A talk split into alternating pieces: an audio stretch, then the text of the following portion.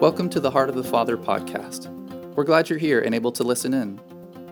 We're praying the Lord will speak to your heart through this message and that you be transformed more and more into the image of Christ. And open up to uh, page, I think it's page seven.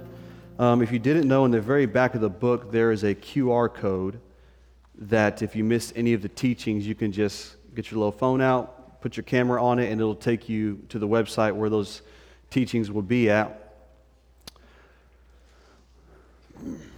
Okay, recap quickly from uh, last week. We went through the introduction.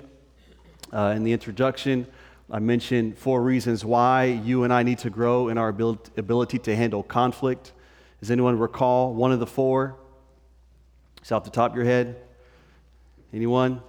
The first one was that the stats confirm it, right? We read through some statistics on um, our ability to handle conflict, and it doesn't show that it's uh, very great. Uh, the second reason was our relationships uh, confirm it. We're all, we all have that one, dis, one or two or three or many dysfunctional relationships. Uh, the third reason was that the Bible commands it, right? The Word of God says it. God calls us to do it. And the fourth reason was that the impending local, global, national crisis calls for it. That I believe if a church is unable to walk through conflict today, here and now, I don't know if there's much hope in the future. So tonight we're going to hit chapter two, and at the end of this teaching, um, we're going to have a little Q and A. If you have any questions, um, we want to leave room for that for you guys. All right, chapter 2 facing your brother or sister. Everyone say, Yay. Yay. You guys like my prop? You know what? This is what it should look like. Facing your brother or sister, a sit down conversation. Maybe you put a, I'm missing my flowers in my coffee mug and all the cute stuff, but nonetheless, you guys can add that. But that's what it should look like, just a little prop for you guys, but when you think about, I want you to think about this. Think about conflict in your home when you were growing up. What was it like? Say a couple words. Tell me, what was it like out loud? Loud, terrible. A battlefield. Yeah, I remember one time my parents were, were arguing. This is when they were still married and uh, my brother and cousin were there, and they were arguing in the bedroom, and I could hear them. And I, li- and I was probably like eight years old, and I know what to do, so I literally called 911. but I, I, I, called 911, then I, and I hung up right away. I didn't really know they would like track the call and show up. And uh, I got in trouble for that. But it was like World War II up in there, right? We all have our experiences uh, as far as conflict in our family. But do you know in the family of God, the way we handle conflict is a lot different? When you think about conflict in the body of Christ, it should not resemble the conflict you were raised in. It shouldn't. It shouldn't be like, man, they're so, so. No, no, it should be drastically different. Drastically different. Conflict in the body of Christ, it's a family affair. We are called the household of God. God has a house, and we are the tenders of that house. We're the servants of that house. And He expects us to handle conflict a certain way, right? He's the Father. We have our elder brother, Jesus, who steps in when He needs to to handle any younger brother or sister. so if you read, let's read the first paragraph here. All conflict within the body of Christ is a family matter.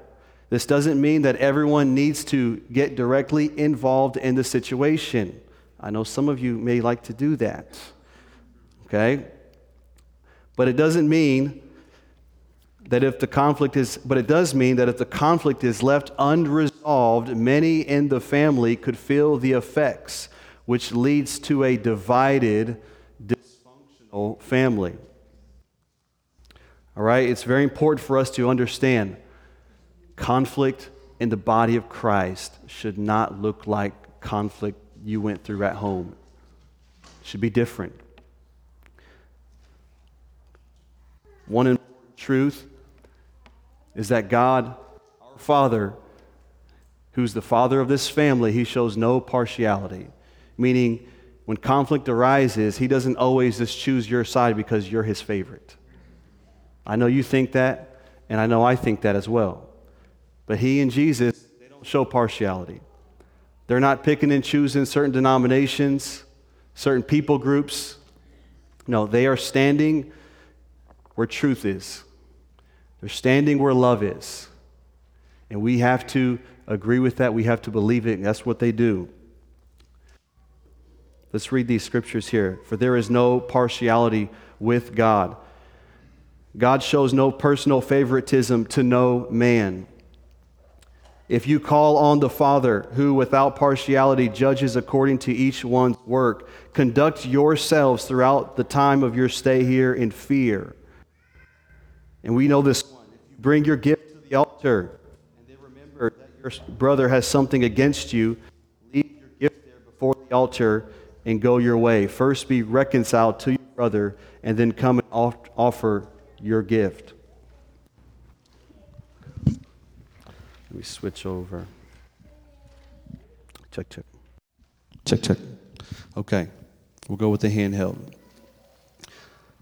Jesus and the Father are very, are absolutely invested and watchful over us and how we handle conflict. Do you believe that? They have a personal interest. It is a big, big deal to them.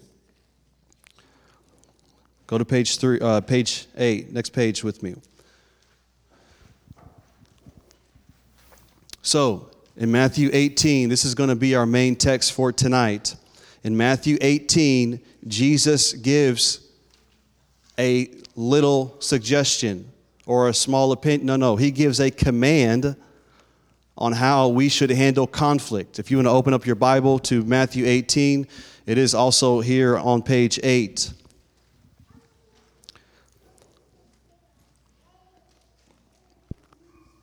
Matthew 18, we're going to read this, verses 15 through 17.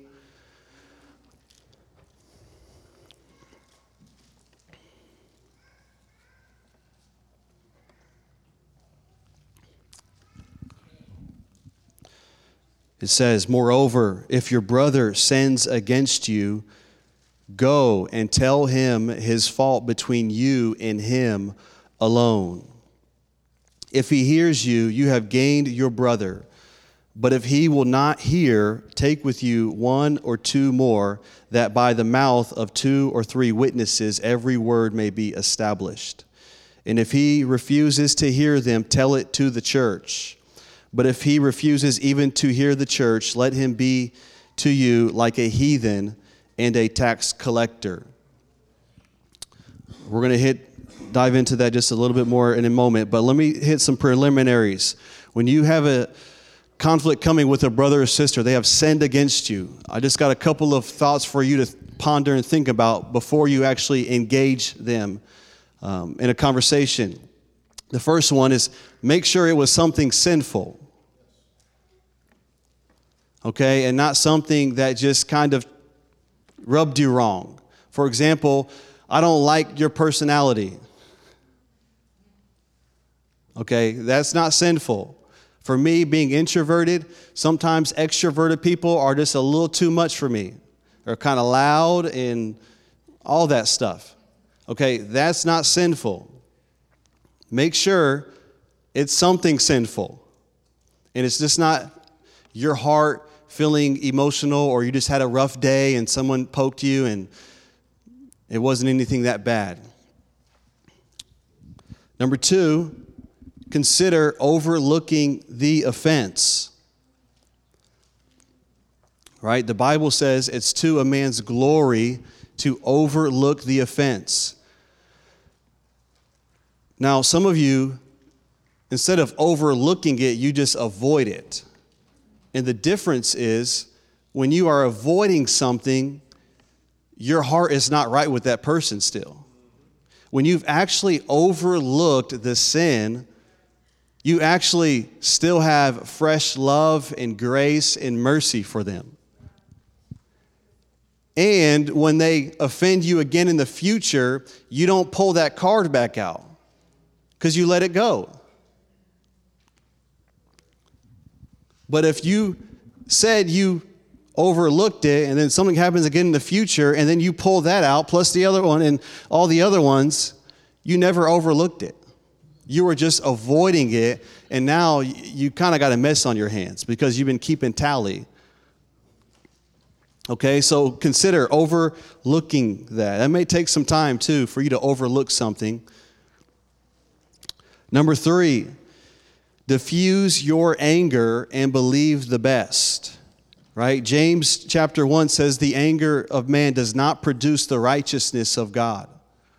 It's extremely important, in, even before you get to conflict, to find a place of peace. Because the more angry you get, the more you're going to want to control them and control the whole situation.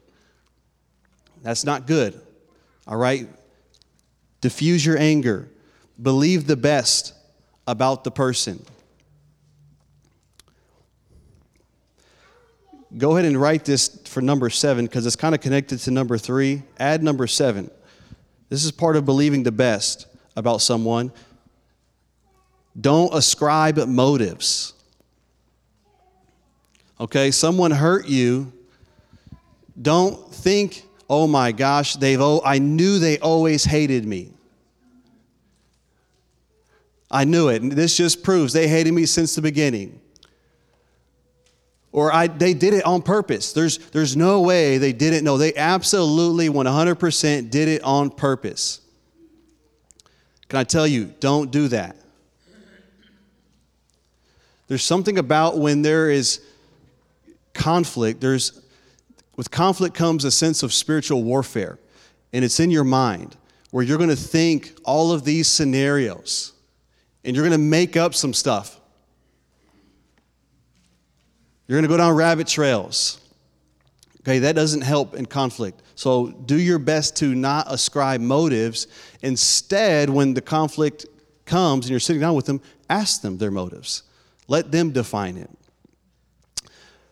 Number four, seek counsel from leadership or a reputable person.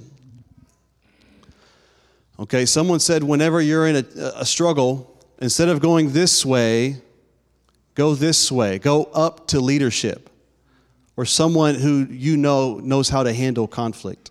Okay? Don't go to Miss Chatty Cathy in the church whom you know is just going to tell everyone the business or who's just simply going to choose your side because you're always right to them. You need someone who will tell you the truth. You'll need someone to help settle you, to get clarity, not stir you up and provoke you and join your team and, oh, you're so right, that person, and don't do that. Seek counsel from leadership. Number five, this is huge. I, learned this very early on. Keep in mind that you may not know the story.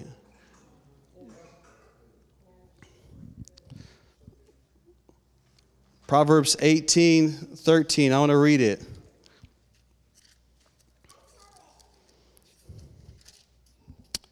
He who answers a matter before he hears it, it is folly and shame to him.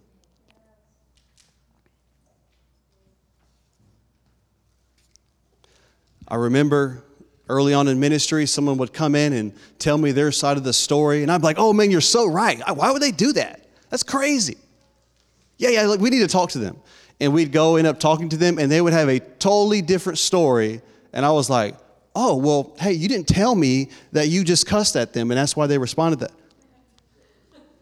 You didn't tell me what you did wrong. You told me what they did wrong.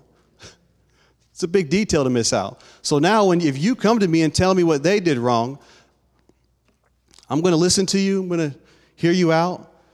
And before I make any judgments, I'm going to wait to hear their side of the story. Because usually, for some odd reason, we miss exposing ourselves. We just kind of want to expose them. I had to learn that the hard way. So make sure you give some room to hear the whole story. And number six, pray and meditate on the fruit of the Spirit. We have to learn and how to marry conflict with the fruit of the Spirit. right? Because growing up, it was just conflict. That was it. But in the church, there's conflict in the context of walking in the fruit of the Spirit. You can still love them, you have patience, there's gentleness, there's kindness, there's self control.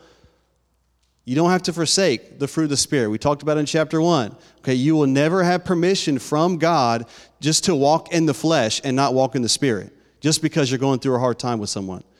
God will never give you permission to do that. Just do what you want and just yell, scream, and just go crazy. Okay, so those are just some of the preliminaries before we even get into the conflict. okay, so let's let's look through these verses though. Proper protocol for Matthew 18. I know we all know this, but honestly, it's quite shocking how few, very few people do this. And usually, when someone does this and I hear about it, I do my best to commend them, celebrate them, honor them, and say, hey, praise God, I'm so excited. If someone comes to me and I send, I'll say, hey, thank you for coming to me. It's, I'm so grateful you actually came to me to tell me what I did wrong. I do my best to do that because, as simple as this passage is, and we've read it a thousand times, it's hard to find someone to, who actually does it. And Jesus, he makes it very plain. Okay, verse 15, let's read it together. Moreover, if your brother sins against you, go and tell him his fault between you and him alone. Point number one go to them alone. Is that what the, the text says? Does it say go to everyone else except them? No, it says go to them. Does it say blast about it and talk about it on social media? No, he says, Go to them alone. One here, one there. I get it, it's going to be awkward. It's not going to feel all good inside. You're probably going to be nervous. You're going to have some fears, some insecurities. I still do. That's okay. That's okay. But Jesus tells us very plainly if your brother sins against you, go. So if you come to me and say, hey, so and so sinned against me, I'm just going to say one word go. I'll, I'll hear you out for a moment. I'll, go. You got a command from the Lord Jesus go. Isn't that exciting? Number two, tell them their fault directly and gently. Okay, this is about marrying together conflict and the fruit of the Spirit. You can be direct. In fact, you need to be direct. You can be direct and you can be gentle about it. It's both and. You don't got to pick one. Be direct, be gentle. You know who does that very well with you and I? The Lord. Is He not direct? I mean, He just tells us how it is. But also, do you sense and, and you sense and, and feel His gentleness? That He's not blowing up. He's not flipping a lid on you. He's just telling you gently. I love that. Number three, so if they repent, forgive them and be reconciled. If they repent, you must forgive them and be reconciled to them. Question though what does it mean to be reconciled? What is the fruit of true reconciliation? Right? Because sometimes we just say, Oh, I forgive you and then the relationship is totally different. I would say this the fruit of true reconciliation, it looks like your relationship with God.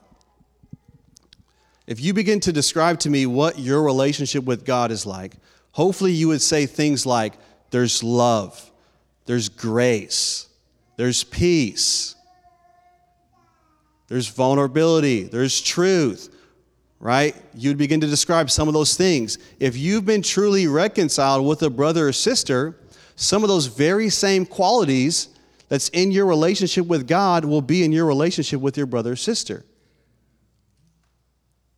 Right? Because we can't keep saying we love God and then we First John talks about that. That's not okay. True reconciliation with a brother or sister looks like good fruit still being produced between you and them. It may take some time for that to get going and growing, but there should be the fruit of the Spirit in that relationship. Okay, verse 16, he goes on to say, But if he will not hear, Take with you one or two more, that by the mouth of two or three witnesses every word may be established. Okay, so you've done the first part, right? You've gone to them alone, you've told them their fault directly, clearly, gently. They did not repent right? And if they don't repent, it's probably going to be an awkward ending to the conversation. You're probably going to need to communicate. We need to get someone else involved to help bring reconciliation. So, you schedule another meeting and you bring along one or two. This is what he's saying. If they don't repent in initial meeting, this is number four. Schedule another meeting. This is where Okay, very few actually do this whole verse. And then you go to step two, where you actually have to have a second meeting. Even fewer do the second meeting. Because by then you're just thinking, I'm just giving up. They're not going to change. I'm done with it. I got to, I'm, I move, I'm moving on. Okay, okay, we talked about this, right? Pre Christ, in your household, the way you were raised, that's how you would do it. Okay? All right, post Christ, now you're in the family of God, the kingdom of God, and this is how he handles conflict you have to go again, a second meeting, which I know you're so thrilled about. I am too. But this is how God has commanded us to handle conflict.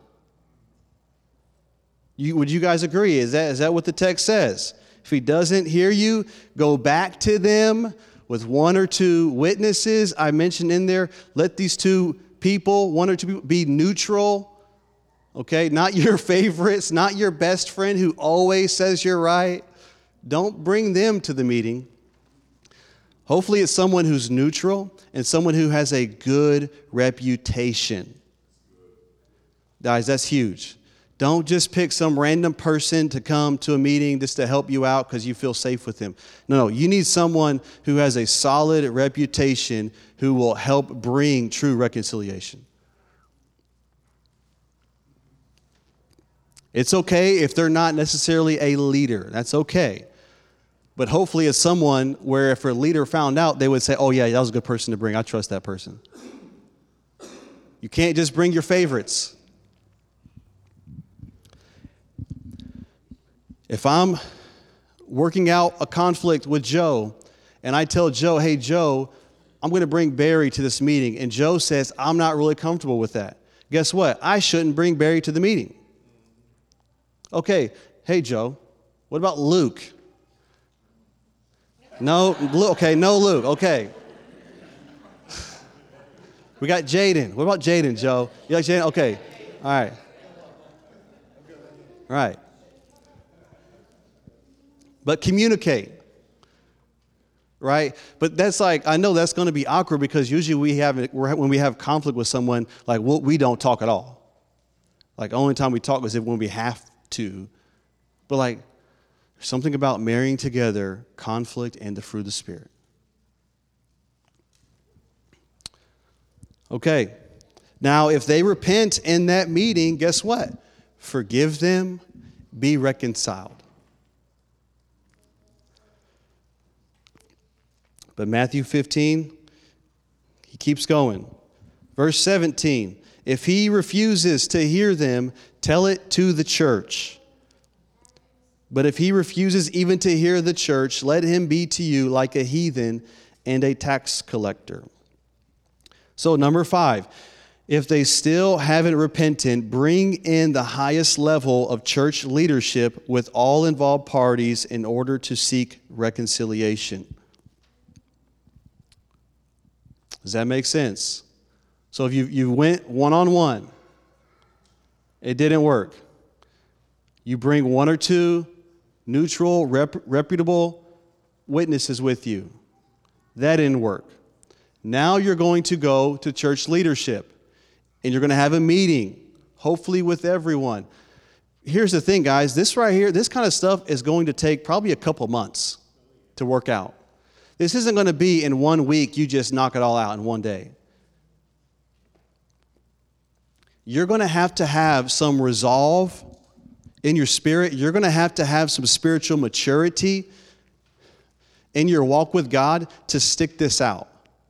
You're going to want to quit. You're going to want to give up and do all of that stuff. But I would ask you do you care about the relationship? Do you care about being reconciled to your brother or sister? You may not, but you know there's two there's a couple people who do. The father and our elder brother.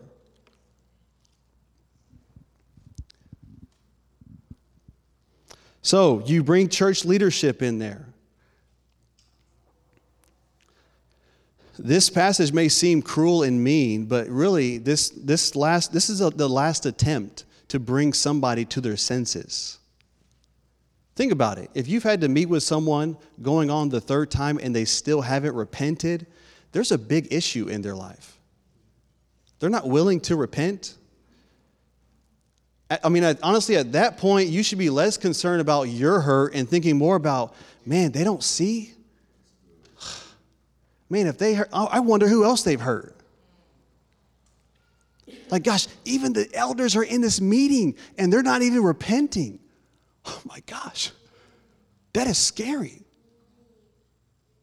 Like, not trying to gang up on the guy, but it's like eight on one, and we're just, we're gently, clearly laying out the case like, brother, that's a sin. You need to repent. Hey, the Bible says this, you need to repent.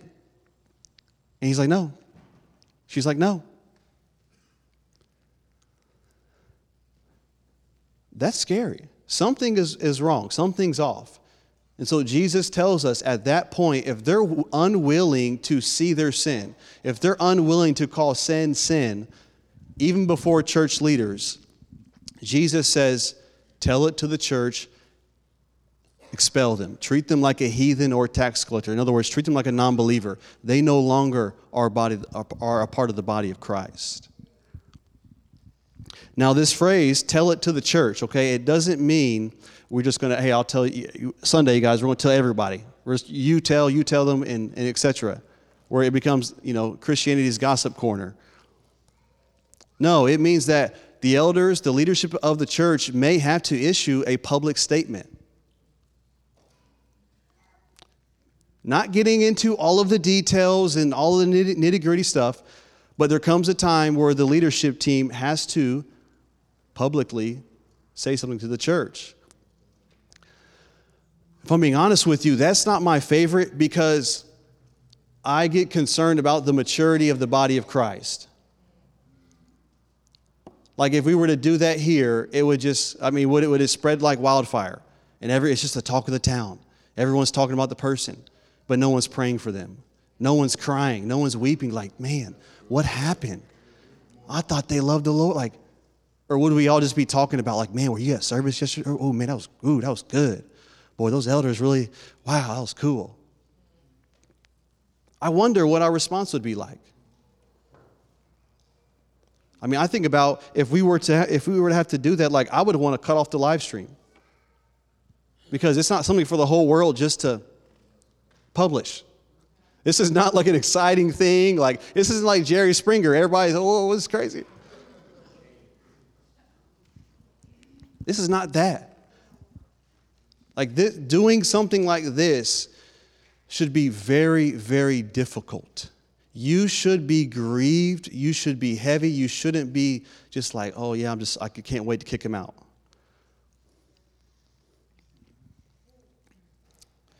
It would take a corporate maturity to be able to walk through something like this. What makes this somewhat challenging, though, is that usually when you get to the third meeting and you have to tell the person they can't come to the church anymore, usually they just simply move town, they leave. So it's like, okay, well, they just moved to California. Like, do we, do we publicly say something?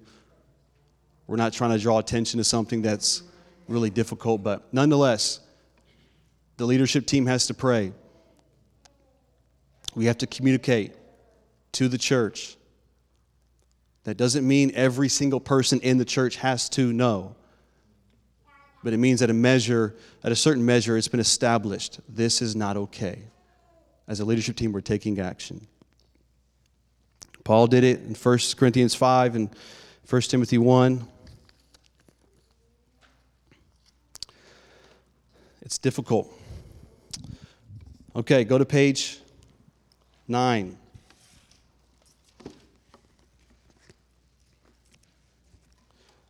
So, incorrect ways to follow Matthew 18. Right? Brother has sinned against you. First thing, communicating only by text and email, never face to face. Don't do that. Now, if the person moved away and lives in Africa or whatever, okay, sure, you got to settle for whatever works best. But if they live within, if they live nearby, we'll put it that way, you need to try to work this out face to face.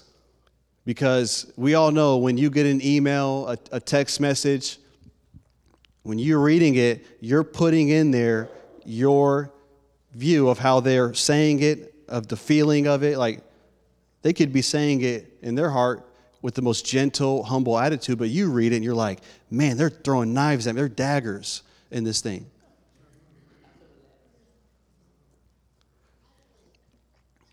When you're dealing with conflict, try to do it face to face, right? This is our little, little prop here, okay? Keep this in your mind. Number two, another incorrect way letting the flesh take control.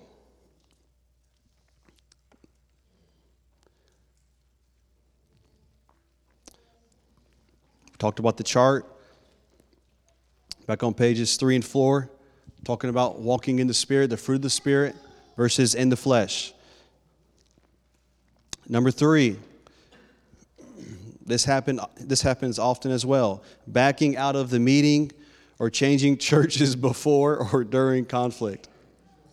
It's just so awkward, guys. That's so awkward.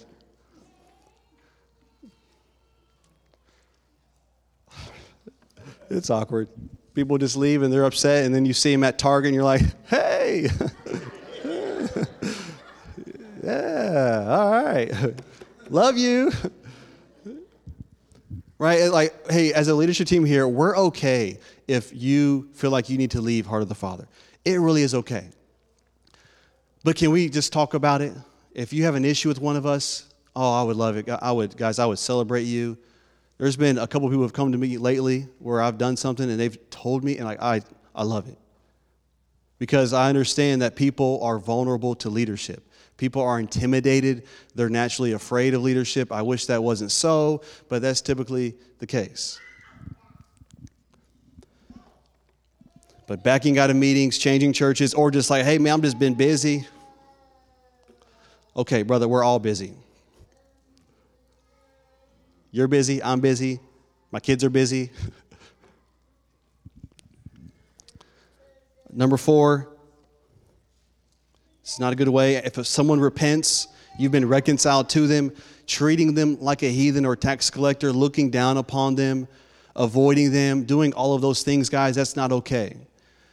That tells me the problem hasn't been resolved on someone's side.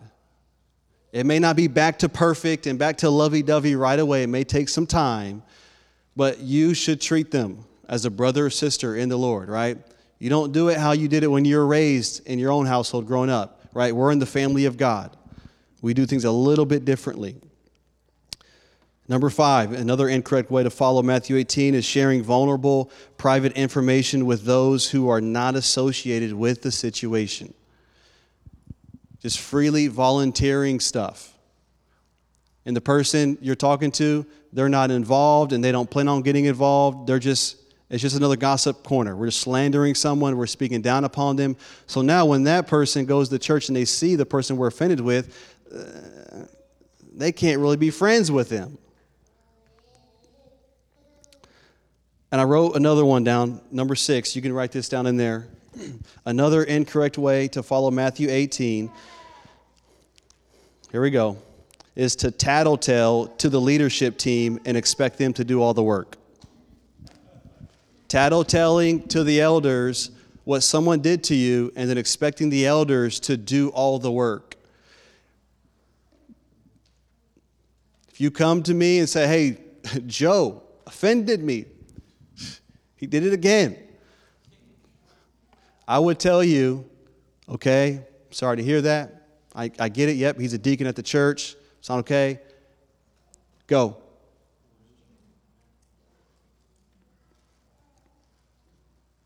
Go to him. I'm not going to pull Joe into a meeting and you're not you're excluded. Hey Joe, man, so and so told me what you did. What's going on? Like, I'm not going to do that. Why? Because you, you're supposed to do that. We can go back and read Matthew 18. Moreover, if your brother sins against you, go and tell him his fault between you and him alone. All I'm going to do is point to Matthew 18, just reset the whole thing. Matthew 18, you go to him one on one, right? You don't need my authority to back you up.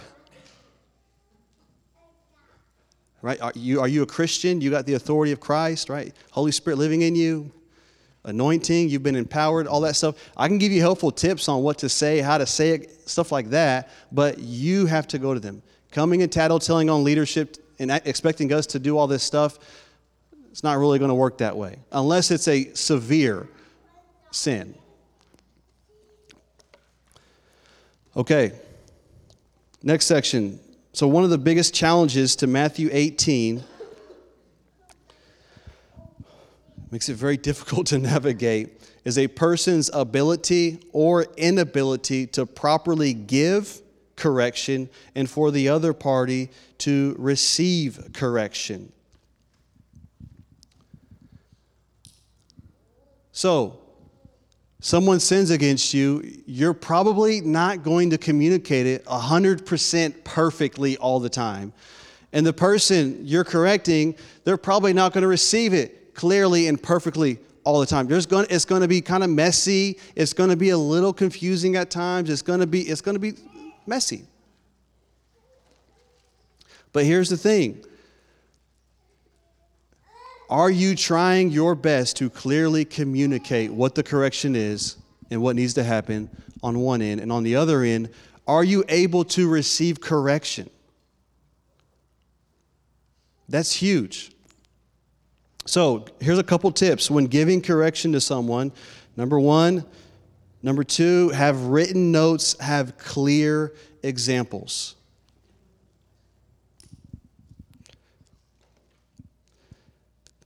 Notes, examples are extremely, extremely helpful.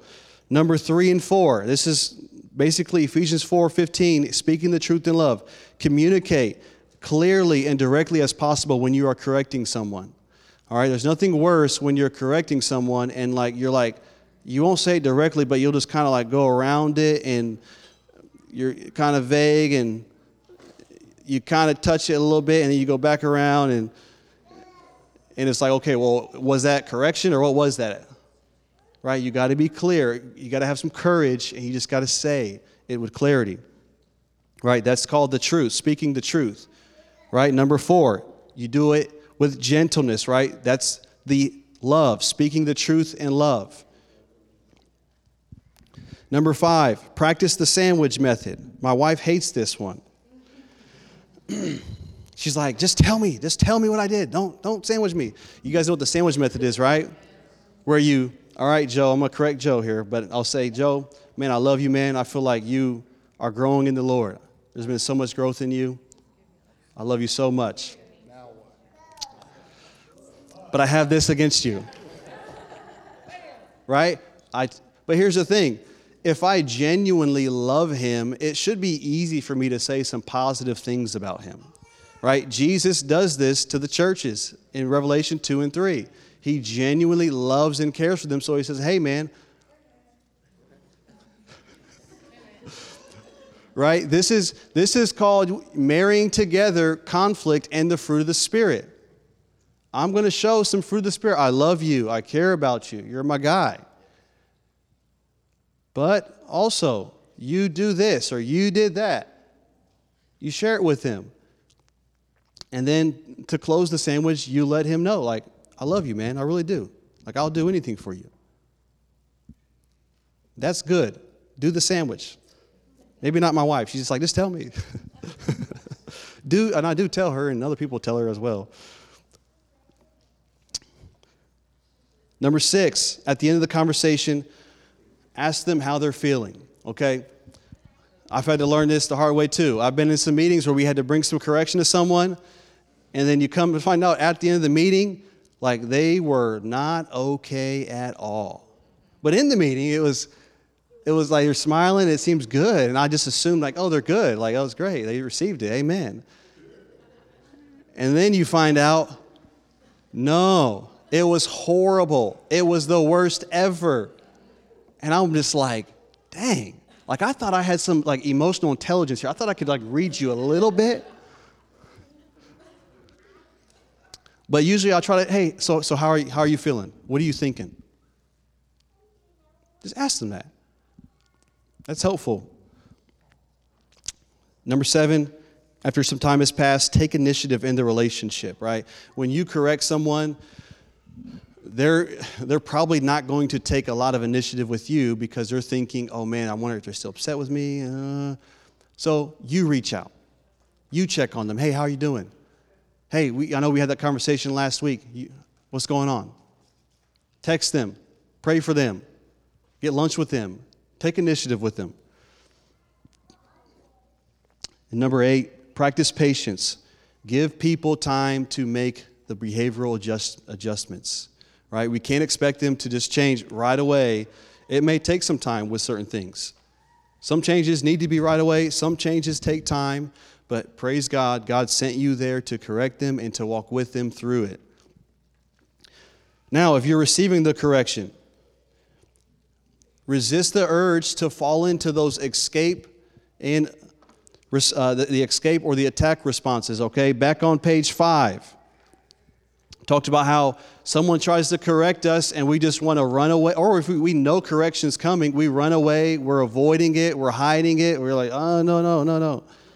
We do that, or we just get angry at them. We tell them they're wrong. I, what are you talking about? We get angry. We're offended. Okay, guys, that's the fruit of the flesh. That's not the fruit of the Spirit. That is the flesh. You're going to have to resist the urge when someone comes to correct you. Number two, ask, this is huge, ask questions to make sure you you fully understand what they're saying. Because sometimes when someone corrects you, they may not fully communicate it clearly. So you should ask them, wait, would you, I, I didn't get that part. Could you say that? What does that mean? What do you mean by this? What do you mean by that?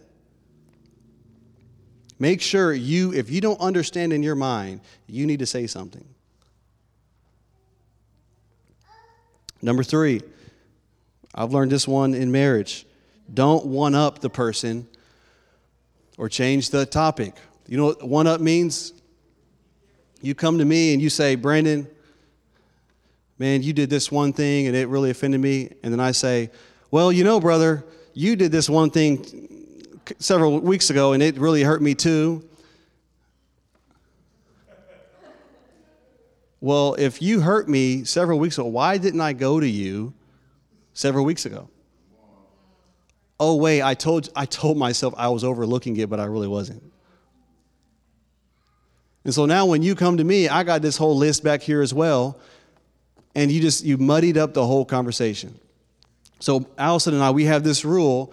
If she calls out something in me, I don't have the, the license just to call out something in her, just to get even. Okay, that's called immaturity. That's what children do. If someone calls something out in you, just receive it.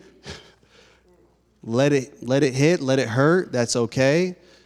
Don't try to one up them with, oh, well, who do you think you are? I, I know your stuff too. Okay, guys, that's just that's immaturity, all right? That's the flesh.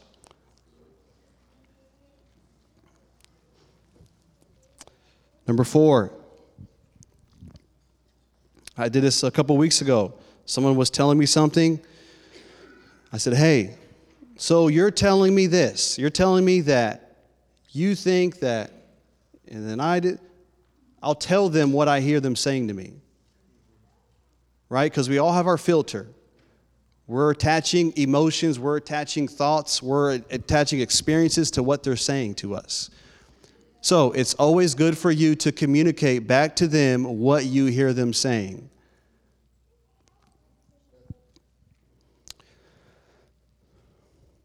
Number five. This is huge, okay?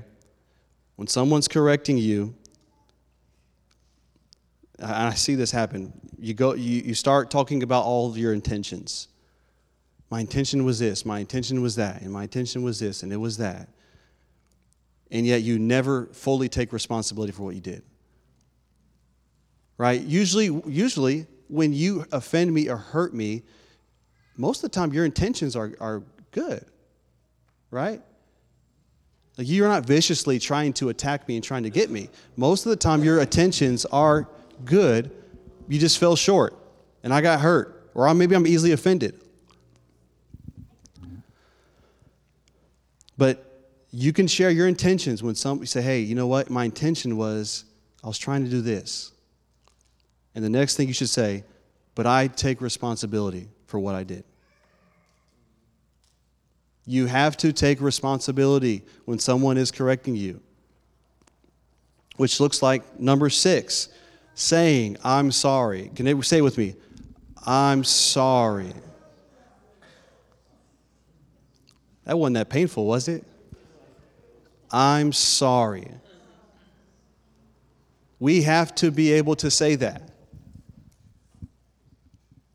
If you hurt someone and they told you what you did was wrong and you know it, I'm sorry. What's also helpful on the other end, Omar says, I'm sorry, Brandon. I should say, I forgive you. So let's say that.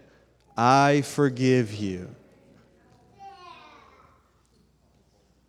You need to say it. Your words are powerful. If you don't say it, you risk you risk walking in unforgiveness. Because you never I just can't say I for, I'm still hurt by what he did. I can't say it. But when you say it, you're helping your emotions follow what you're saying. The truth. I forgive you. And after you said it to him, you may need to go home. I forgive him. I forgive him. I forgive him. But we need to do better at saying, I'm sorry and I forgive you. There's power when we say that. Hold on to it. We'll go to here in a few. Okay. And then last one, number seven. Don't leave a meeting feeling confused or unsure about what's going on. Don't do that, guys if you are unsure, if you're unsettled and you're just like, what, what is even going do not leave a meeting feeling un, uh, confused, unsettled. Don't do that. Make sure you ask questions, get clarity. That's on both sides. okay, um, we're going to come back to the common questions there in just a moment. Um, I want to hit this why, the why behind Matthew 18. Okay, we, we use this passage a lot in prayer and spiritual warfare where we say we, we're binding things, right? Matthew 18, verse 18. Surely I say to you, whatever you bind on earth will be bound in heaven, whatever you loose on earth will be loosed in heaven. We use this in prayer often. We're just like binding and loosening, and like just doing all this crazy stuff, right? All right, we need a charismatic correction here. When you read the context of this passage, it's directly after you going to your brother or sister right? You're confronting sin. You're calling out something that's not okay according to the Word of God.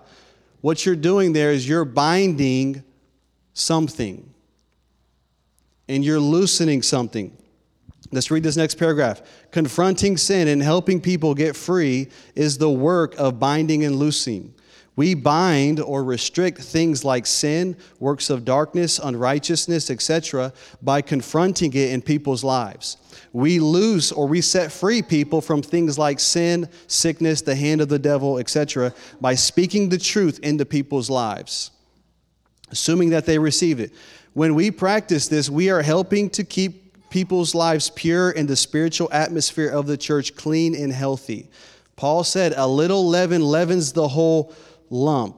A little bit of sin, if not confronted, will spread to the rest of the body and potentially attract demonic and worldly activity to the church.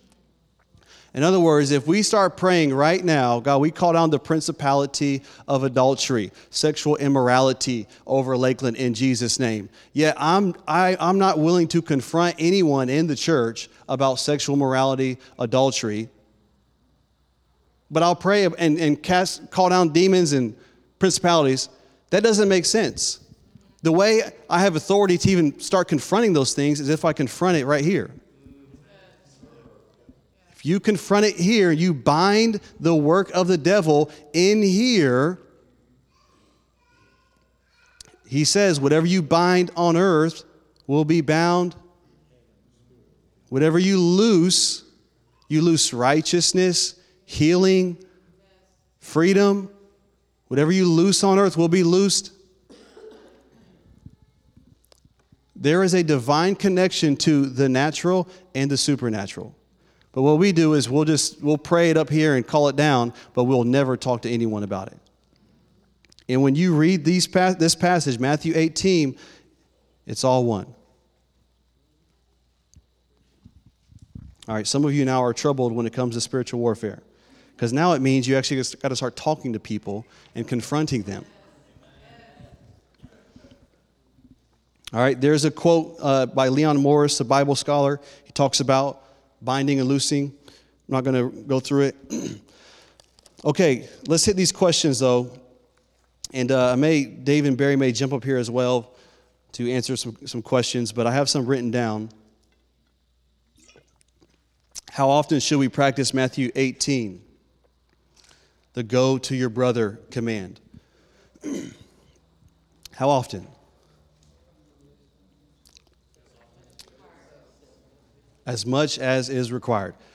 If you read in Matthew 18, verse 21, right? Peter says, Jesus, how often do we forgive? And what's Jesus say? No, no, he said seven times, right? Just seven. No, no. 70 times 7. So we do Matthew 18 as often as we need to. Who's excited?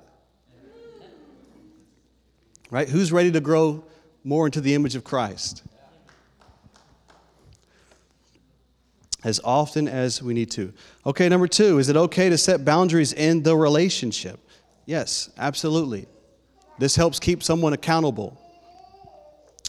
Uh, number three, what if someone doesn't want to repent? Well, you follow the protocol, Matthew 18, all the way through. And hopefully, it will get dealt with. Okay, I got a couple more questions I wrote down here that are not, not in there. so, what do I do if someone is sinning, not necessarily against me, but just in general? Right? Because Matthew 18 says if your brother sins against you, Okay, well, what if they're just like, they're in sin, like they're watching porn or doing something you know is sinful? What, what do we do? Galatians 6 1. What's Galatians 6 1 say?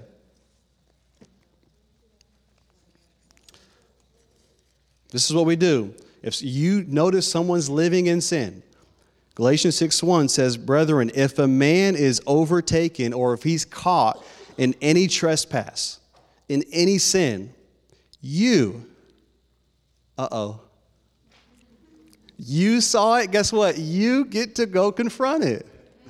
You can't say, hey, elder, hey, uh, Brandon, so and so, I saw they're in sin. You should go talk to him. No.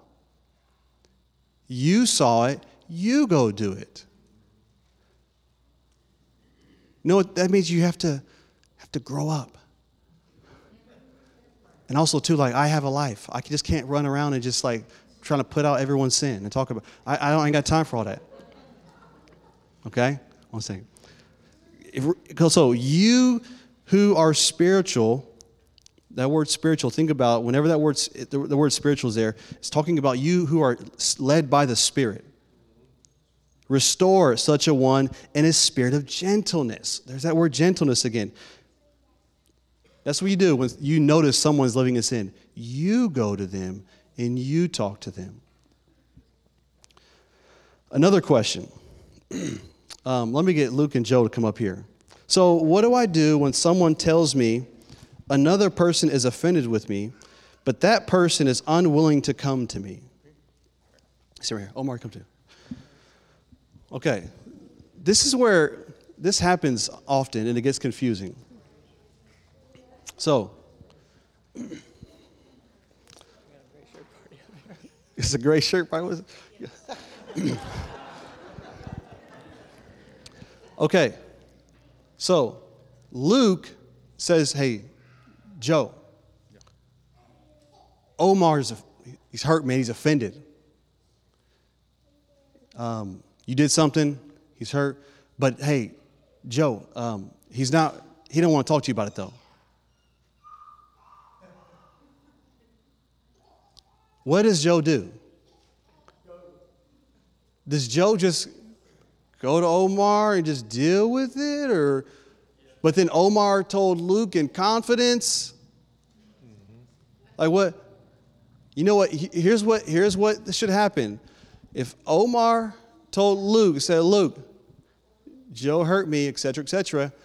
Guess who just became the peacemaker? My man Luke. He just became the designated peacemaker.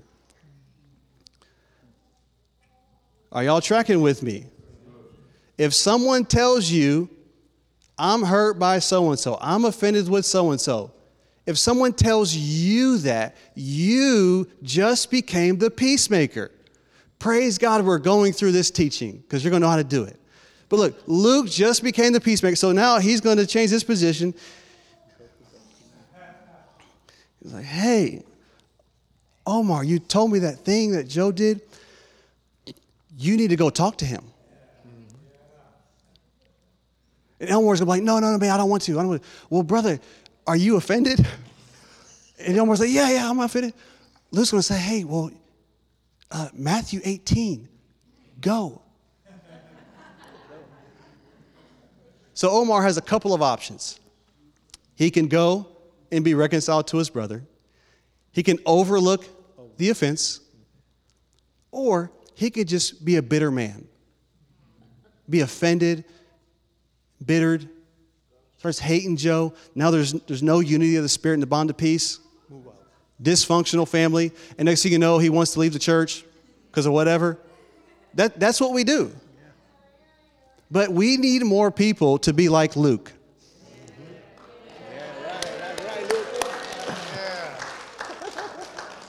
Will you commit yourself to being a Luke? The next time somebody comes to you and says, Hey, man, so and so hurt me, uh, this whole story. And instead of just like, oh man, you're right, we should go get him. No, no. You've just been designated by God to be the peacemaker. So you shouldn't be so quick to run to gossip and to get and to know everyone's business. Because when you do that, you're signing up to reconcile the whole thing. Do you agree or disagree? You guys said that reluctantly. like, oh, I agree. so, some of you, this happens to leaders all the time. Hey, man, so and so did this to me. Okay, um, Matthew 18, you got to do it. And they don't want to do it. And then they expect me to do it. And then they're offended that I didn't do it. Like, I'm not hurt. I'm not offended. I'm not going to speak on your behalf. You're supposed to be spiritually mature. You do it. Thank you, guys. Let's be more like Luke. Luke's a great example. okay, questions. Okay, so if you're in Luke's position and the person refuses to go, what do you do? I would encourage you get your Bible. Say, brother, sister, this is what the word says. And they have to come into obedience to the word of God. And you do your best. If you have to meet up with them a couple times, do that. But you have to urge them to, to go to them. I would resist the urge in going to the person that they're offended with and telling them that, hey man, hey Joe, man, he's hurt with you. I wouldn't do that because then it just it causes confusion. It causes it causes more tension, more stress. It gets messy. Okay, so what do you do if you go to the person to try to meet up and they don't want to meet up? They feel like it's a gang up. And I'm saying that so that it's on the mic for the recording. Yeah, I mean honestly, same answer. You have to talk with them and say, hey, guys, this is what the word says. We need to do this the Lord's way. Because what we start doing, we start making up all these other ways. There's only one way to do it. And at the end of the day, if they don't want to, then you just, you probably got to let it go and hope and pray they don't get embittered. And then they, next thing you know, there's just, there's something, when there's bitterness in the heart, who knows where it's going to lead them? God have mercy. It's, it's not okay. But if you do your best to hold them to the Word of God and how Jesus, the protocol, that, that's, that's probably the best option. And Dave and Barry, you guys jump up here whenever if you got something. Man, I hate to, I hate to do this, but Tim, I stand corrected. You're right. I don't like when you're right. That's good. Absolutely. I'm sorry I did this and that to you. Will you please forgive me? Excellent. So, I expect you to apologize to me that way, Tim. That's all. So uh, Tim's going to apologize that way every time. You guys be ready. Great example. Yes. So does the location matter where you meet with someone in conflict? I mean, for the for ladies, it probably does matter, right? It's got to be the nice, you know, it's got to be a good setup for most ladies. For, but are you, are you? Um, most it should be somewhere private yeah, pick a neutral location, somewhere where it's private, where no one can hear the conversation. Yeah, I would, I would go for that. Yeah, so if someone hurt you, wasn't necessarily sinful, you show them they're not really seeing it, and then they keep doing it to set boundaries. I would say, yeah. I, one thing about boundaries, though, it's really helpful when you communicate the boundaries and why you have boundaries. Because some of us, we just set boundaries and the person doesn't even know why, and then it just gets really awkward. But I think you telling them what they've done, and maybe they don't hear you the first time, right? They do it again, communicate to them, hey, you did this again, I'm going to have to set boundaries. Hopefully, they'll begin to see it. Um, if it gets to a point where it's too, it's too difficult for you, then yeah, I think it would be okay to maybe get a reputable, neutral, a leadership person involved to help maybe that person see what they did. That'd be good. Okay, so if you have an issue with someone who goes to a different church, how do you address it? How do you get leadership involved? I would say get someone from your leadership team involved and ask them to get someone from their leadership team involved. That could kind of work work between because what if you don't know what if you both don't know anyone you know there's maybe there's no common person then i would go with your leadership team just an individual you trust they get an individual they trust that makes it fair um, and then trust that the, the leadership team has wisdom and discretion and discernment, all that stuff. But, yep. Oh, that's a fun one. Um, so if your parents are in conflict and you're in the middle of it, yeah. Oh, help, Lord. Tim, that's it. Dial 911, hang up.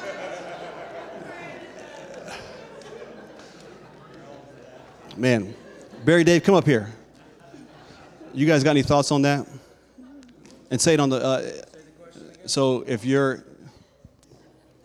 if you are um, a child and your parents are having conflict, and then, you know, say you go to Malia about Diane, and then later on Diane goes to Malia about you, and there's this weird triangle. Well, it's difficult, I think, for the child to be the mediator. Um, they could suggest that they get some counsel from somebody that they both respect. Maybe try to push them in the right direction, but ultimately, since they're under the authority of the parents, it makes it pretty awkward. I think for the child to have authority because the parents resent that. The child telling them what to do and where they're wrong. Oh, you shut up, you're our kid. So um, there's, there's difficult dynamics. I think for the child, um, whatever age they are, to show genuine concern, that you love them both, and that you want them to get healthy and help. And so try to push them in a direction to get help. Follow scripture. You would encourage your parent to go. And then if they didn't, you would become a Luke. Uh, try to be a peacemaker, but definitely get counsel. Um, both of them could go to leadership of the church for counsel or other outside counseling services. You could go for that as well. Um, but it's um, as a child, it's very important that you stay neutral because many times one parent will try to get win the child over to their side. So I always would recommend that you as a child to when you're talking with them or whatever when they're talking to be objective and to ask questions which will provoke the spouse to think beyond just their perception. In other words, well, what if mom, mom, what if dad said that and he meant this over here and you're taking it a different way. What if? Well, I know he didn't. Well, no, but what if? And you just plant that seed in hopes that she'll um, maybe think outside her box or her perspective.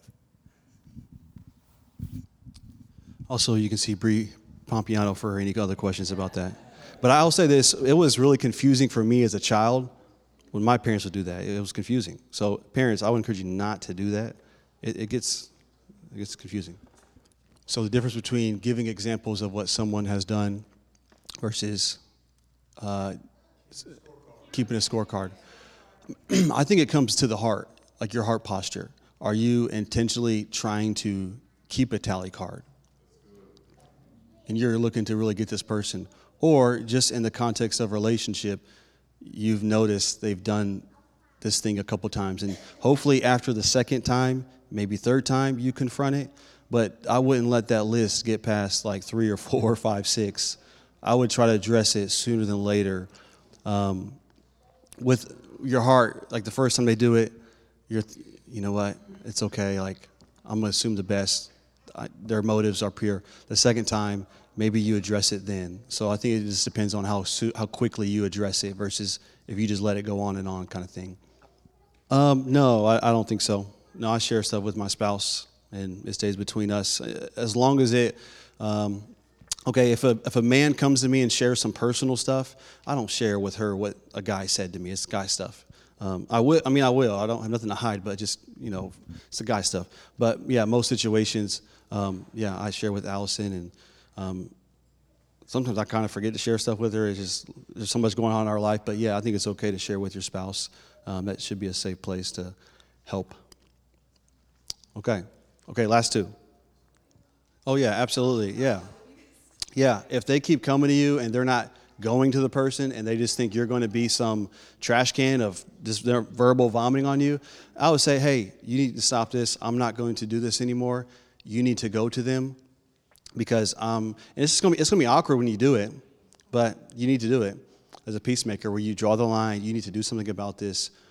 You're not going to keep coming to me and just verbal vomiting and never doing anything about it. So I would encourage, I would definitely draw a line because that might be the when you draw that line, that might make them realize, oh, she's right.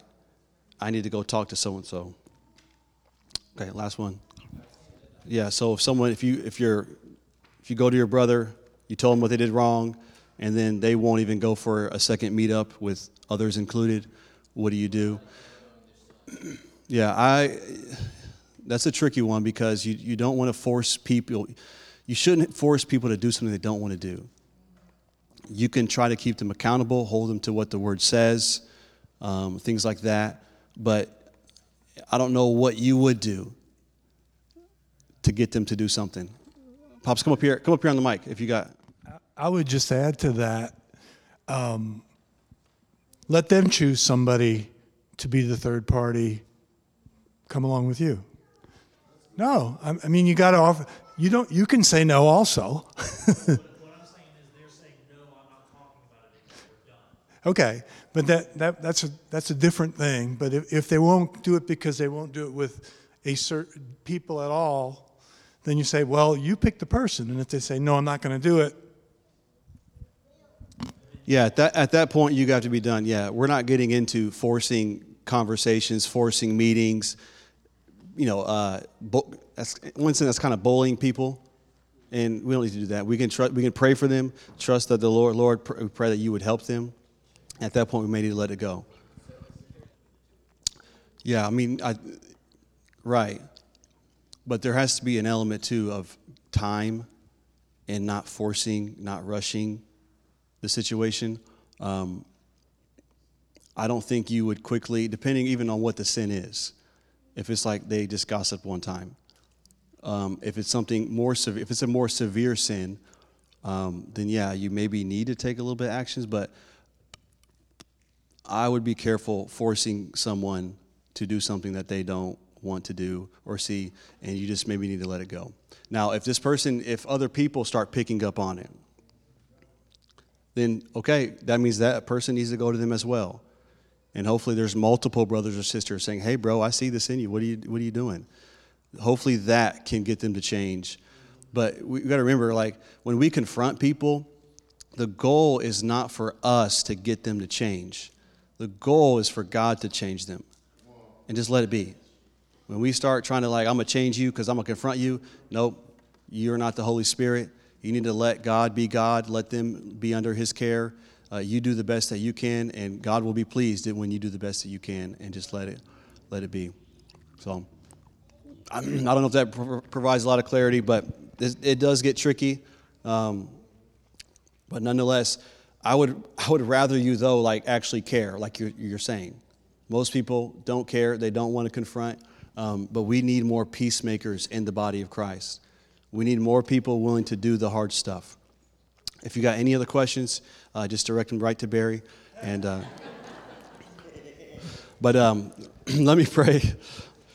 Father, we thank you for your word. God, I pray that as spirit filled, Bible believing Christians, I pray that you would put a conviction in us to follow Matthew 18 and to grow in maturity in this, Lord.